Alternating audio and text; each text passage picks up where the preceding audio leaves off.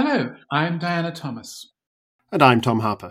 Welcome to That Wilbur Smith Show, a podcast about the historical, geographical, natural and human background to the world of Wilbur Smith.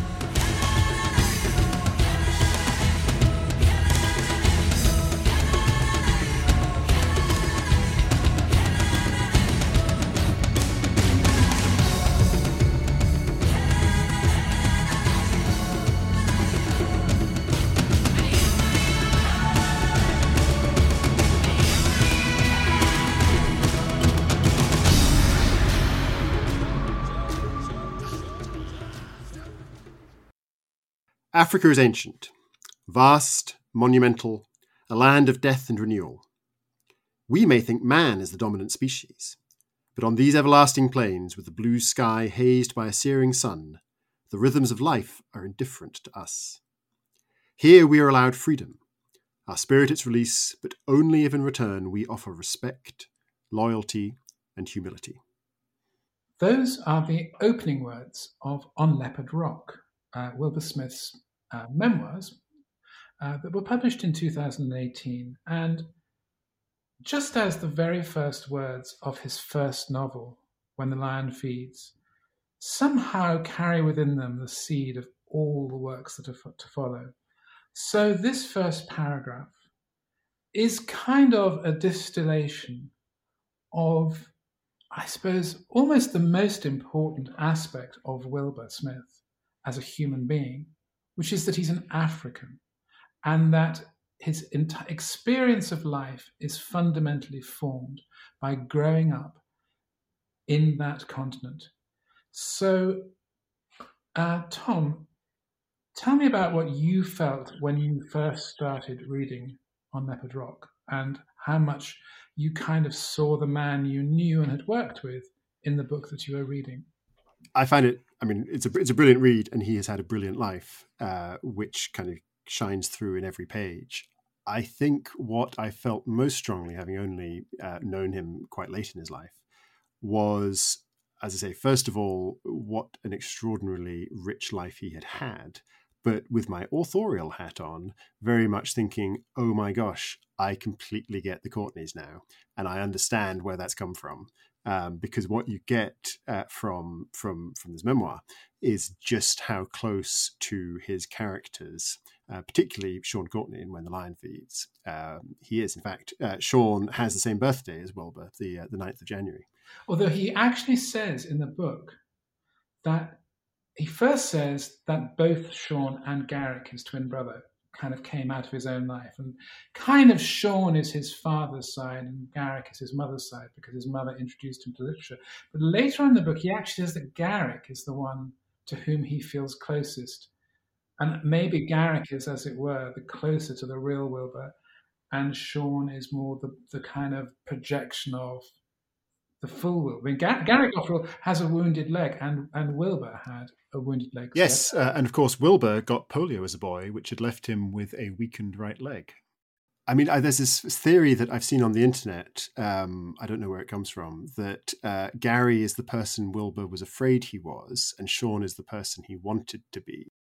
But I think it's, but the answer is he's both. Yes. Because there's a great bit, again, this is, I mean, we're going to see these parallels all the way through this episode, but there's a bit in When the Lion Feeds where Waite, Courtney, the father, presents Sean and Garrick with their first rifles. And it's this tremendous rite of passage. And for Sean, it's the best day of his life. And Garrick is secretly disappointed because he wanted a complete set of Dickens. And then in Leopard Rock, you get the same moment in Wilbur's life where his father presents him with a gun, which is not a new gun. It's his grandfather's gun, already notched with all the dozens of hunts that it's been used in. And for Wilbur, this is absolutely the most thrilling day of his life. Yes. I'm sure that tension was always within him, as I think it's within all of us. You know, are we living our best selves or our worst selves? But he, clearly he is far more than just Garrick Courtney. And you should mention that thing about the rifle, because I had it bookmarked here.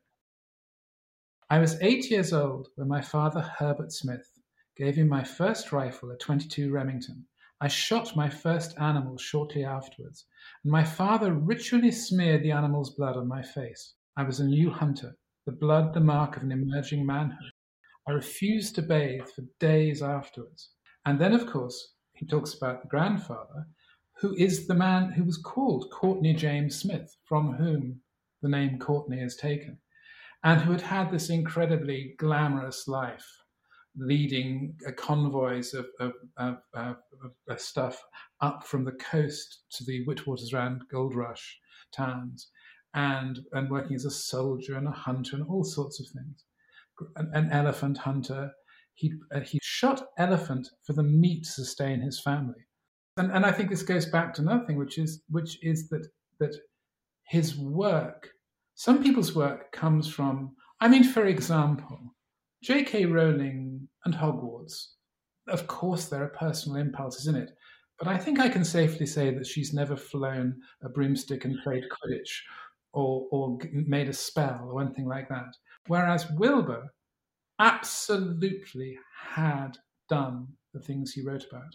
And one of the things that's fascinating about On Leopard Rock is the various things he does, particularly in the early part of his career, to really research and learn and experience everything he's going to turn into fiction.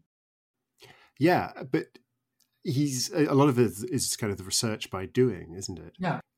So he writes a lot about going out with his friend, going hunting, and they would go out from dawn to dusk, or sometimes overnight, I think. And a very different attitude to parenting than we have now. And again, you read those scenes and all you see is those opening pages of When the Lion Feeds, when Sean and Garrick are out there hunting, first pheasants and then the inconca. He is, even though it's important to stress that Wilbur's growing up in, I guess, the 1930s, and Sean Courtney is growing up in the 1870s. So it's already 60 years earlier. So it would be as us writing about someone growing up during the Second World War, which is obviously a very different experience of childhood to what we have now. I wonder how much, but had the land changed that much? I mean, there are wonderful passages, for example. Every year, his favourite thing that happened in the year was they would all go on safari. Yeah. And there are two things which were really striking when he first describes that. The first is that the family would go on safari accompanied by trucks filled with 20 or 30 of their native staff. Yeah. But the other thing is that very, very early in On Leopard Rock, the camp where they are on safari is attacked by 3 lions. And then Wilbur's father emerges from his tent wearing only his pyjama tops because he's been asleep, brandishing only a gun, and shoots 3 lions dead in front of the terrified Wilbur and his younger sister. So the image of the heroic, powerful, lion-killing father, which is such an absolute staple of Wilbur's life. I mean, it's seared on his brain. He's not, as it were, writing about the father he wished he had. When he has these larger-than-life father figures, that's his dad, who would then, in a later episode, fly his Tiger Moth plane to rescue Wilbur and his best friend after they'd got hopelessly lost up in the hills and couldn't find their way back to the Jeep they'd borrowed to go out there, and he rescues them from certain death. There you have the genesis of all those extraordinary alpha males that Wilbur's going to write about. Yeah, and Wilbur doesn't in any way try to hide this. I mean, if you look at the opening of chapter 2 of On Leopard Rock, my father, Herbert, meant everything to me. He was my god. I loved him with every inch of my being. I mean, he doesn't get more direct and absolutely heart on sleeve than that. No, and meanwhile, you have his mother, who's the literary, gentle character. Very beautiful, actually, if you look at the pictures. She's gorgeous. Mm.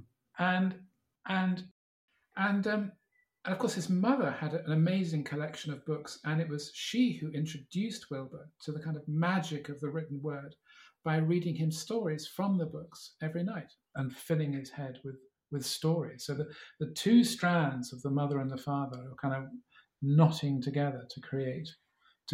Yeah, and this he talks about how he sort of, his father didn't really believe in books, certainly not in fiction, so he hides his books near the outhouse, and he reads on the toilet, and to the point where his father thinks he has some kind of stomach complaint because he's spending so long there. Stuffed with castor oil or something to make the stomach trouble he doesn't actually have better. Yeah, but which again you see in When the Lion Feeds, because that's Garrick, reading his books in secret. Mm. So there is. We talked previously about how, for all Garrick's faults and the fact that he has this very sad decline and he ends up being a very sort of passive, forlorn character, there's always a sympathy about. He never loses our sympathy. Which in a way that a different writer might have just made him an out-and-out Baden, who we just despise. But Wilbur always has that sympathy for him, and I think that is because there are clearly elements of Garrick within him. One of the other things that's extraordinary about Wilbur's story is that a few years after his father shot three lions, so did he, aged just 13 years old. His parents were away. He's gone out, he's been left with the task of managing their herds of cattle and the animals on their farm, a very, very large farm. And he's out with his pony when he comes across some mutilated animals and realizes too late that the lions that mutilated them are still there. So he shoots them. I mean, he has to shoot them. This is not a question of some sort of irresponsible slaughter of animals. Mm. There's a lioness, and after all, the lioness is the hunter, who attacks him. So he has no option but to shoot her. And then I think he's attacked again, and the third one he shoots just because he's learned you can't wait around. So he has, as a boy, this series of encounters. In fact, there's two life-threatening encounters with black mambas, just about the most dangerous snake there is, one of which bites him in the pith helmet. And leaving the fangs and the venom behind, which would otherwise have pierced his body. An inch either way, and there would have been no Wilbur Smith books for us to enjoy. Yes. But then perhaps the most dangerous thing, or most terrible trauma he faces is actually not any of these man-eating or man-killing animals, but he's sent away to school. And speaking of someone who was also sent away to school at a very young age, I must say I felt a strong sense of kinship with the portrait he gave of this bookish little child in a kind of beastly Dickensian, Roald Dahlian hell of a prep school in the 1930s, late 1930s in wartime. Were you a fellow boarding school? I only did 1 year at boarding school, and it was when I was 18, so it was much easier. So thankfully I didn't have to endure that. I did a full 10-year stretch. So gosh, I mean, I'm sure there's significant crimes you can commit that will get you less than 10 years. Indeed. and the psychotherapy costs you less too. Yes. But of course, again, you see that in When the Lion Feeds, when Sean and Garrick go to the school in Ladyburg, I think it is. And the schoolmaster there is, again, a sort of Roald Dahl-esque kind of horrible teacher, and getting up and basically beating up the teacher. It's a very interesting way of... It's not like Matilda being cleverer than Miss Trunchbull. No. The assistance of Miss Honey. No. In the Wilbur Smith world, the way that the pupil gets his... But then again, think how much wish fulfillment is in that. I mean, gosh. Yes, and of course, as... as a parent of teenage boys myself now, the idea that they go up to their teachers and start kind of punching them is clearly abhorrent. But in that moment, as the reader, you're absolutely on the side of Sean, and Wilbur has created this ghastly, he's a very minor character. I mean, I don't know how much page time he gets, probably only 3 or 4 pages. But Wilbur has made him so ghastly that you absolutely are with Sean when he is giving him his comeuppance. And of course, he goes back to his father, but after they've been expelled for beating up teacher, and his father basically says, hey, this is in the novel. Well, I think you've had enough of school anyway. It's time we put you to work. And actually thinks this is a tremendous sort of step forward. Yes, no. And to be fair, in order to survive out in the wilds of Africa, you probably need to be tough enough to be able to beat up a teacher or something. I mean, that's a small, probably more valuable commodity. But I mean, and when you get into On Leopard Rock, the school scenes I think are very, very good, and the particular, I mean, and there's the rather sad thing, which is that at his prep school, although it's utterly horrible and you can get beaten for the slightest misdemeanor. Yeah, the Cordwallis school, I think it was called. That, I mean, certainly in the 60s, when I first went to boarding school, that was still, not so much girls' schools, but in boys' schools was still a huge thing. But there's this one teacher, his English teacher, who recognizes in him the seeds of his talent and who supports him and who gives him prizes for writing and who encourages him to read different authors and to whom Wilbur clings. I mean, he's kind of like those teachers, this sort of life raft through his prep school years. And then he gets up to Michaelhouse, which is reported to be the Eton of South Africa. Etonians might object to that. Oh, I mean, Michaelhousians might object to that, come to that. Well, indeed. And perhaps with good reason. Life is slandered. But there's no one who's interested in the things he's interested in. And there's this just bleakness of thrashings, awful stories of masters who would mark out with a chalk line. They would draw a line across the pupil's bottom, at which they would aim in order to thrash them all the more accurately. And the beatings were all carried out, I think, on a Saturday evening or something. And any misdemeanors you'd accumulated would count as separate beating offences. And instead of just getting, as it were, however many thwacks you needed for the amount of offences, you'd be thwacked. Then you'd have to sit down. Then all the other boys would go around. Then you'd be called up again and again and again for separate beatings until you'd been sufficiently punished. I mean, is it any wonder that South Africa descended into some kind of appalling sort of semi-penal colony status? Because this is what was happening to its elite. Yeah, and there's a bit where he talks about it. Michaelhouse was a debilitating experience. There was no respect for the pupils. The teachers were brutal. The prefects beat us, and the senior boys bullied us. It was a cycle of violence that kept perpetuating itself. So yeah, that's exactly what you're describing. And it's no wonder that people, so many people, come out of that with some pretty warped ideas about life. My father went to England's Eton, which is still Eton, or England's Michaelhouse, maybe. England's Michaelhouse. In between about 47 and 52, I think. When he was there, house captains, of which he was one, were allowed to beat boys. He always says he didn't, and I can believe it, because he was a very gentle, loving man. Yeah. And of course, Wilbur talks in his book then about how obviously he survives this without becoming this sort of brutal person. And of course, he talks very lyrically about how reading was his refuge, my exclusion zone. So, and it's interesting, again, thinking about Wilbur and Sean and Garrick, because what you get in When the Lion Feeds is Garrick is able to enter this sort of dissociative state when he is in trouble. Yes. After his leg has been shot off. And it comes back a few times, and he basically blacks out and has no knowledge of what's happening. And I thought of that when I was reading Wilbur talking about how reading was his exclusion zone. And with Garrick, it's interesting with Garrick, it's actually how he wins his VC, because he's at Rourke's Drift, and the Zulus are about to break into the infirmary where the wounded are being kept. And again, in kind of classic Garrick way, he doesn't set out to be a hero. He's trying to run. He trips, falls. His arm, again, this is sort of classic Wilbur as well, his arm lodges in the bars on the door that are for barring it shut.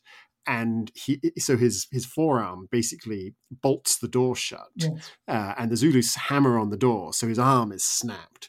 But he's in this dissociative state, so he just doesn't even know what's going on. He's just there with his mangled arm blocking the door while the invalids are able to get out of the hospital.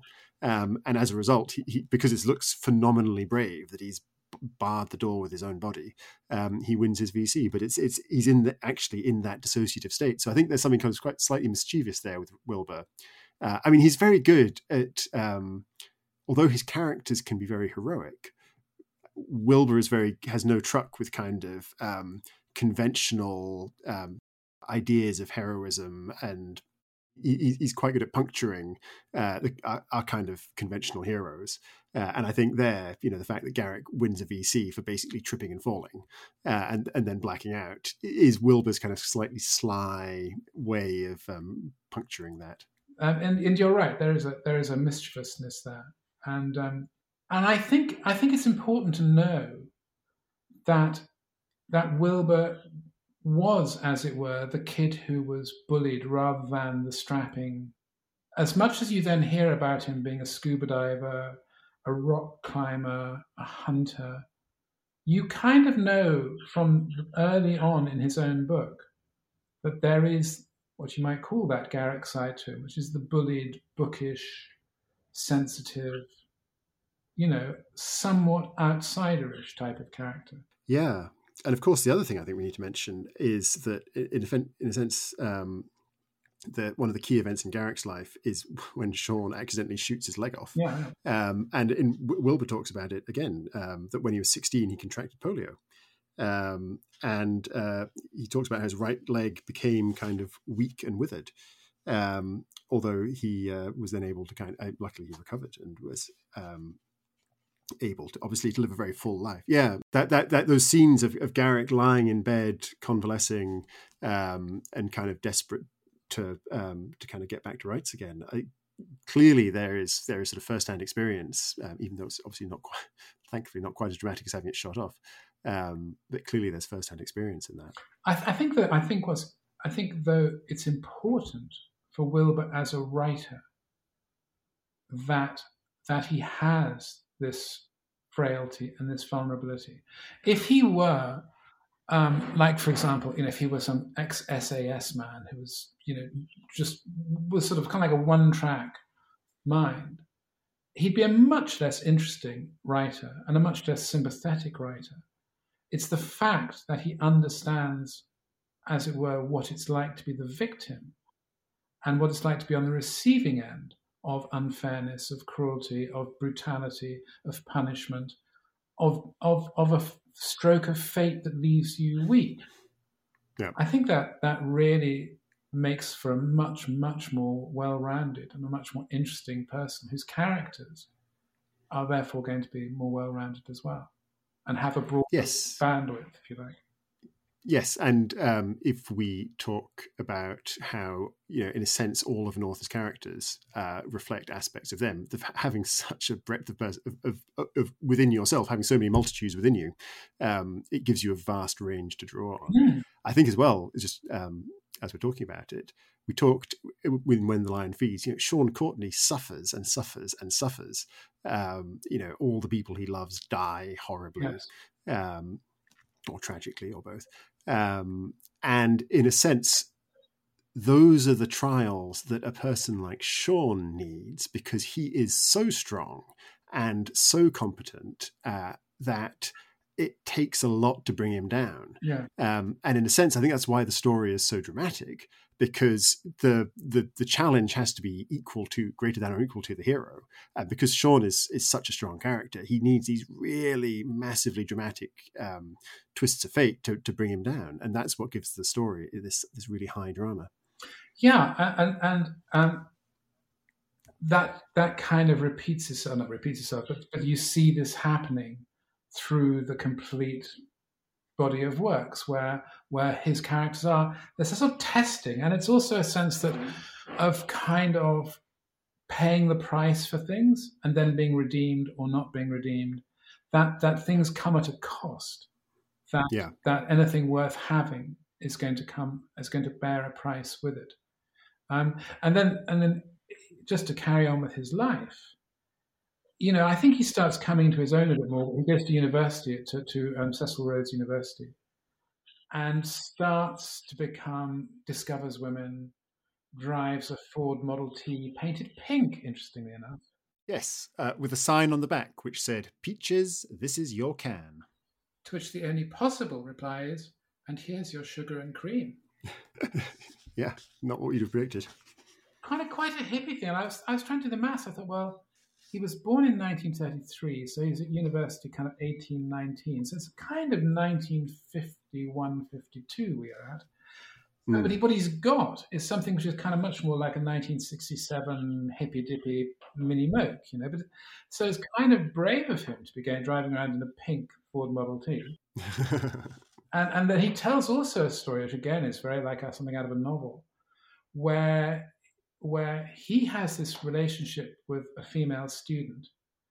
She's grassed up by another female student because she's been out of college when she shouldn't be, because in those days, the male students could go wherever they wanted, whenever they wanted, but the female students had to have special permits to be allowed out, kind of basically under curfew.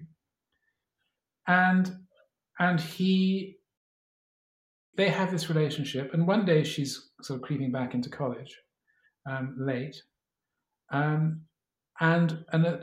some older female student who plainly, I don't know, she's jealous or just, you know, feeling malicious, reports her. And both of them are sent before the university chancellor or tutor, whatever it is. And Wilbur, the girl, is then basically rusticated. She's kicked out of the college, hopefully to return. If you're rusticated, you usually be allowed back after a while. But she's punished very severely. And then the disciplinarian turns to Wilbur and says, well, you know, she's a naughty girl, very pretty, and I don't blame you for being tempted. And sort of basically gives him a slap on the wrist. Mm. It's entirely unjust, which he's perfectly well aware of, by the way. And again, You sort of think that sense of things that happen to people unfairly for reasons that are beyond their control. It's a very useful episode from a writer's point of view where everything is material, you know, and that's very good material. Yeah, and I think as writers, we all know that nothing gets an audience going like injustice. Like if there is an injustice to be righted, or that our protagonist has suffered, then boy, is the reader on their side, and you will not stop reading until you've seen them put it right. So it's this just tremendously powerful narrative force. Much later on in the book, he reveals that driving through Durban, I think one day, he stops at a traffic light, and a late middle-aged woman is waiting by the lights, or I think maybe in another car, or are walking along the street, and their eyes meet. And he thinks, oh my goodness, that's her, that's the girl. Yeah. And she just mouths the word Wilbur at him and smiles, and they go their separate ways. Yeah. Which is a kind of, you know, a great... I think the other thing that's interesting from this episode is, he quotes this in the memoir, you know, whoever loved that loved not at first sight, which is a quote from As You Like It. And clearly that was his experience of just, you know, seeing someone and falling for them at first sight. And again, you get that very strongly in When the Lion Feeds, when Sean meets Katrina or sees Katrina, and within the space of about 2 pages is willing to swim across the raging torrents of the Limpopo in full spate. Well, exactly. Just to stop her getting away from him. Girl has the right to expect that her man, if he's taking it at all seriously, will swim across the Limpopo. Yeah. Who was it who swam across the Hellespont? There's some mythical character. Alexander the Great? I don't know if it's that. I can't remember. Or was it Frederick Barbarossa, possibly? The point is that a proper hero will do that kind of thing. Yeah. I mean, while we're on the subject of Wilbur's relations with women, one of the things that's always fascinated me about his books is how popular they are with female readers. And there are a number of women who would have been growing up in the 60s, I guess, when The Lion Feeds was published, who, when I tell them that I work with Wilbur, you know, the sort of the schoolgirl in them comes out, and they start getting slightly trembly and talk about how much When the Lion Feeds kind of meant to them and opened their eyes. And I find it fascinating because it's such a masculine book. You know, Sean is such a man's man. It's making his way in cattle ranching and gold fields and war and hunting. And the female characters are sort of few and far between, and generally, not all of them, but generally don't come out terribly well. So what is it? I think that people underestimate the degree to to which heterosexual women like masculine men. I mean, it's a very unfashionable thing to say, but not necessarily untrue. I mean, you know, for example, Jack Reacher, to mention, you, I think in our previous episode, you mentioned Lee Child. Yeah. I mean, if you've ever been to a crime writers convention and seen the queue of women queuing up to have Lee Child sign their Jack Reacher books, it's the same thing. And also, I think, again, if you were to girls' school in the 60s, the very naughtiness, which mild by today's standards was still enough to have the book censored by the South African authorities, would be tremendously exciting. And I mean, and you know, if you think about, because of course the two of the three key women, well, actually probably four key women in the book, his mother, Candy, the bar girl, well, not the bar girl, she's the owner of the saloon keeper, that's the word I'm looking for, with a heart of gold, but also these two teenagers, Anna and Katrina, who are both, you know, experiencing sex and men for the first time. Yeah. So if you were a teenage girl in the 60s, you would have identified very strongly with one or both of those girls, because he gets into their heads, I think, very fairly and very reasonably. Yeah. Katrina is as it were, a heroine who has a terrible fate. Anna is a bit more of a girl gone wrong. And there's also Strawberry Pie. Audrey Pie. Audrey Pie is known as Strawberry Pie. Yeah. Again, but she's, girls relate to that, the girl who can't quite have the gorgeous boy who the prettiest girl gets. You know, it's probably more relatable to more girls than being the pretty girl. Yeah. I suppose also, just as you're talking, I'm thinking the way Anna seduces Sean, where he's going fishing, and it's a hilarious scene. I mean, again, people sort of forget how funny Wilbur could be. Where Sean's going fishing and Anna's sort of sitting in his way, and she basically insists that he lets her come along. He says, "Okay, as long as you don't talk." And so she doesn't talk long enough that she knows he won't leave her because they've gone far enough that it would be too much of a pain to take her back. And then she starts chatting, and Sean's getting more and more irritated. And they get to the pool, and she strips naked and jumps in to go for a swim. And Sean's kind of horrified. And then he sort of starts noticing bits of her and think, "Ooh, actually, maybe this is more interesting than I thought it was." And he's completely kind of clod-headed. Probably that kind of frank depiction of kind of young female desire. And actually it's the woman, it's the girl kind of leading this on. And she's the one who very frankly wants it. And she has to kind of coax him into sex. I'm guessing... Right, so newsflash, teenage girls... Well, yeah, but probably in 1964, it probably was a newsflash. But, you know, it's kind of a newsflash now.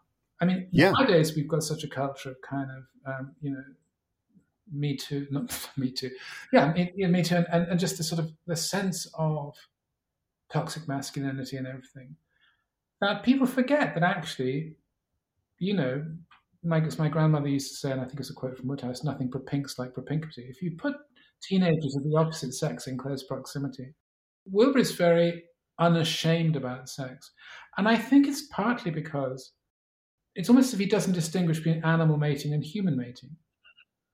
So there's no great sense. Of course, there's love, but there's no embarrassment about describing the physicality of it in the same way that he describes the physicality of animals. He describes humans kind of equally, if that makes any sense. There's no sense of puritanism or guilt. Or, you know, I think that can be quite, and these days, again, it's kind of, we're in a very prudish age. People don't like to think so, but we are. Oh, yeah, hugely. And it's kind of become shocking for sort of political reasons. But that doesn't alter the fact that boys and girls, and indeed boys and girls and girls, lots of people, when they're young, are full of hormones, you know. We've all been there. Yeah. One of the things also about Wilbur is that he writes about Africans, which again now would be tremendously problematic, but from the experience of somebody who considers themselves African. He definitely considered himself African. Oh yeah, yeah. He was absolutely used to living with talking to, having friends with, and relationships, you know, working relationships with Black Africans. He's very interesting on the because one of the very early things he did in his writing career after When the Lion Feeds had been a big hit, one of the books he did very soon after that was Goldmine, made into the film Gold. And he spent, I think, 3 months down a gold mine, basically. And he's very interesting about the interrelationship of the different African tribes and also the white and the Black African miners at a time of apartheid, when they couldn't socialize together, but they were dependent on one another in a mine. You can't afford to be racist because the guy next to you, it doesn't really matter skin color, if anything goes wrong, he may save your life, you know. Yeah. And I think it's important to recognize that he's describing people as he's seen them. He's not making it up, which I think is important when he's talking when for a white author to be writing about Black characters now, again, is a very sensitive thing. Yeah. But as I say, he would have regarded himself, did regard himself absolutely as an African, and would criticize African leaders or individuals just as he would European leaders. Yeah, I mean, I think it's interesting. When I was in Cape Town, I did the tour of Cape Castle, which, as we know, was partially built by the Courtney ancestors. And one of the first things the tour guide said was, African as a word, we think it doesn't mean Black. It was originally, I think it's a Roman word, describing, North Africans, because that was the Africa they knew. Mm-hmm. So in its original meaning, it's actually has a completely different meaning. And it's just the way it's come to be used that we think of African, or we use terms like Afro-Caribbean or African-American, that it's sort of meaning Black, but it doesn't have to. And certainly I always think, we only live the lives we lead. And if you're Wilbur and you're born in Africa and you grow up in Africa and you live in Africa, well, where else are you from?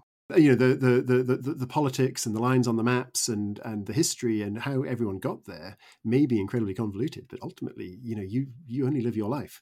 And his life was in Africa. He once told me one of our interviews, and I know this is kind of not the exact words, but words to the effect that he'd been talking to a Black friend, and his Black friend said, the problem with all you white people, is that you come from the cold and the dark. And this makes you inherently gloomy, whereas we come from the sun and the heat, and this makes us inherently happy. And again, I'm sure if you were to have a character saying that, well, practically anything you could say could be made problematic now. But he would tell those, and he regarded that as a story against himself. Yeah, which it was. And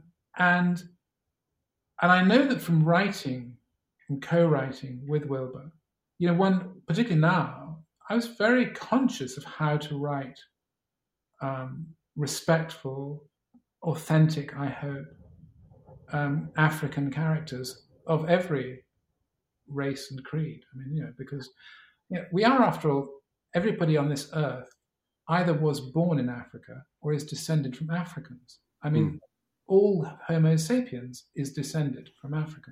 Yeah. I think the other thing with Wilbur, and it actually goes back to an early point you're making as well, he's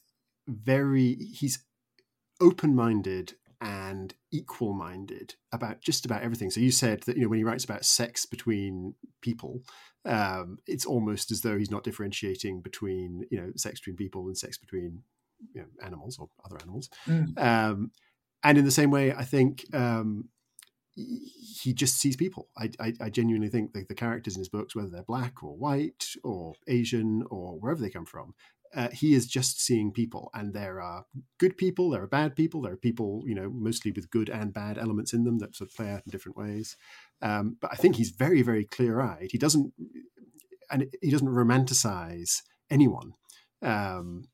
But at the same time, he doesn't sort of vilify them either. It's just he sort of, I think he really is exemplifying, the judge a person by the content of their character, not the content of their skin. No, sorry, not the color of their skin. These days, of course, that the Martin Luther King's words almost constitute racism, because nowadays you have to do. And I remember years ago interviewing George Foreman, the boxer, and Muhammad Ali, his great adversary, had said, understandably said, that there was something wrong with black people fighting one another for the entertainment of white people, which strikes me as an entirely reasonable point of view. And I put this to Foreman. I said, how did he feel about that? And he's a very sweet, gentle guy. And actually, he got a look in his eyes. I thought, oh, dear. I don't think the dear was not the word that came to mind. I think I'm in trouble here. And he said, because he's a preacher, I mean, literally, he is a preacher. He said, I refuse to see color. I only see human beings. Now, his justification of that was a religious justification, which is we're all created equal in the sight of God. But that is now something which is a very controversial thing to say. But I suspect that's exactly what Wilbur would have said too. Yeah.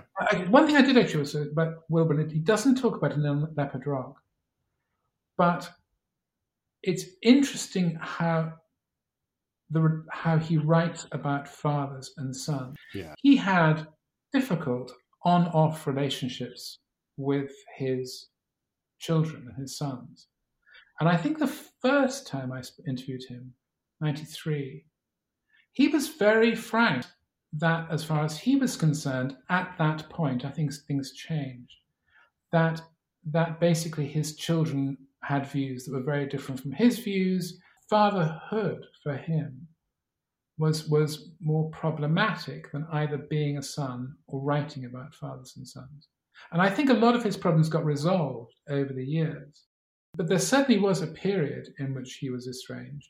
And a lot of it was a very kind of African, my way or the highway. I have my way of looking at the world, which I think had a lot to do with hard work. And you kind of kids of the 60s and 70s have a different view. And, you know, when you change your views, I'll listen to you again. Yeah. I think, again, that may have changed. I think he changed a lot in his latter years, and probably became more open-minded about that kind of thing. But I was very struck by the fact that this person who wrote about fathers and sons so powerfully, that being a father had been not entirely satisfactory. If Africa is his subject, then fathers and sons is definitely his theme that he comes back to again and again and again. And it's interesting in When the Lion Feeds, obviously, Sean has actually is quite a good relationship with his father, really. I mean, they have their fallings out, but basically it's a very strong relationship. And Wilbur was a very good son. I mean, when his father had been very successful, kind of fell on hard times, you know, and Wilbur was in a position to look after him. He was happy to do so. And I mean, even going back to what you were saying about changing times, after all, the kind of social and moral mores of 1930s colonial Africa, I don't think would have been that different from Victorian ones. I think they were. Yeah. Now, if you then fast forward kind of 30 years to the 60s, the change that has happened in those 30 years is far greater than anything that happened in the previous century. You've had a complete convulsion.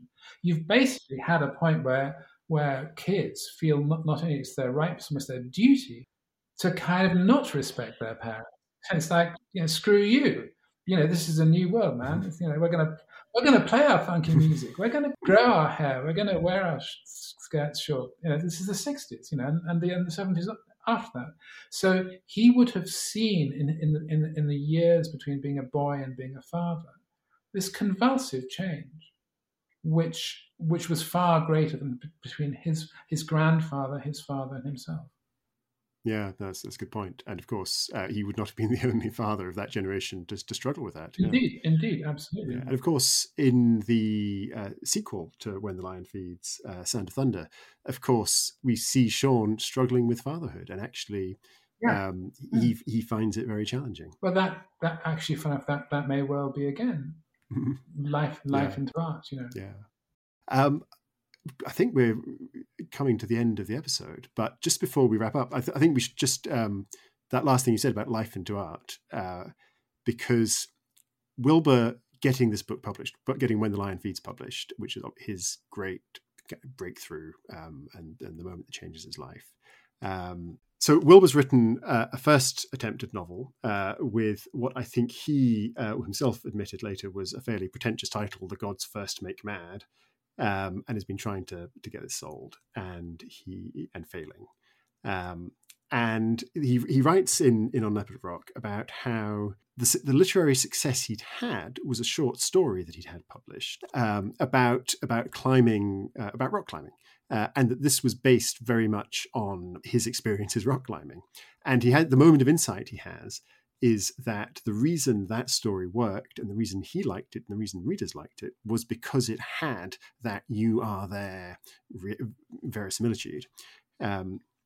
And his insight is that's what I need to be writing about. I shouldn't be writing about what I think other people think I should be writing about. I should just, it's kind of the classic advice, write what you know. Again, there's a great quote on Leopard Rock. He says, I wrote about all the things I knew well and loved better, hunting, gold mining, carousing and women, love and loving and hating black people and white.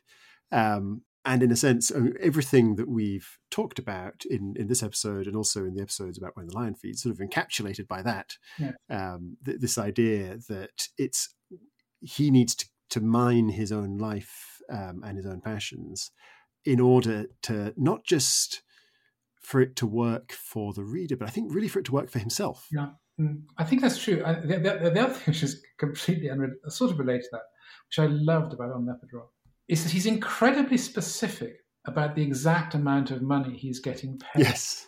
At every stage, like when the first check comes in from the book. And of course, I love that because when writers get together, money is a huge subject. Writers really care about money a lot. Yeah, yeah. And again, that's a kind of typical Wilbur honesty. It's like, I'm not going to be pussyfooting about this. This is what I got paid. And this is what I was able to do with it and where I was able to go. And by the end of the book, you look at the things he's doing on a regular basis, that he's partridge shooting in Spain. He has an island, a wonderful island hideaway in the Seychelles.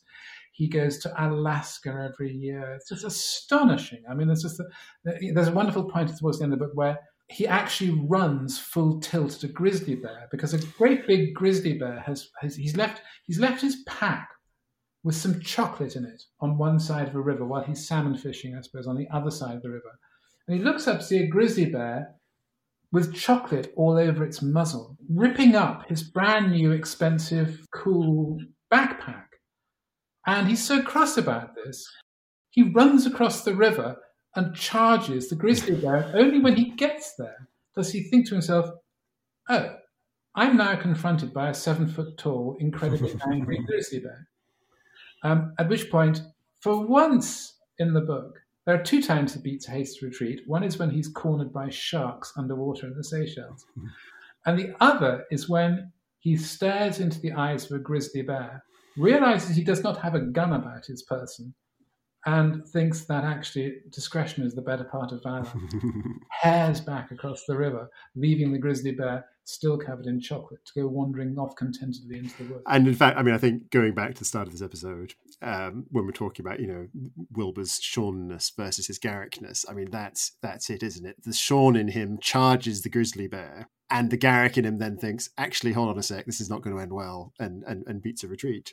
I think it's good to remember that there's not just this stereotypical white African, but there's a human being who was completely aware of his own failings and foibles. The memory of him running away from the chocolate-smeared grizzly bear, I think, a nice one on which to leave him. Yeah, and I think we'll probably leave it there. Yes. Wilbur's novels, of course, are not just superb adventure stories, but brilliant historical accounts too. And in the next couple of episodes, we'll be taking a more in-depth look at some of the real-life historical events from When the Lion Feeds, which form the background to Sean Courtney's adventures. So next time, we'll be discussing the Anglo-Zulu War with historian Saul David, and you won't want to miss that. So please join me, Diana Thomas, and me, Tom Harper, for more from That Wilbur Smith Show.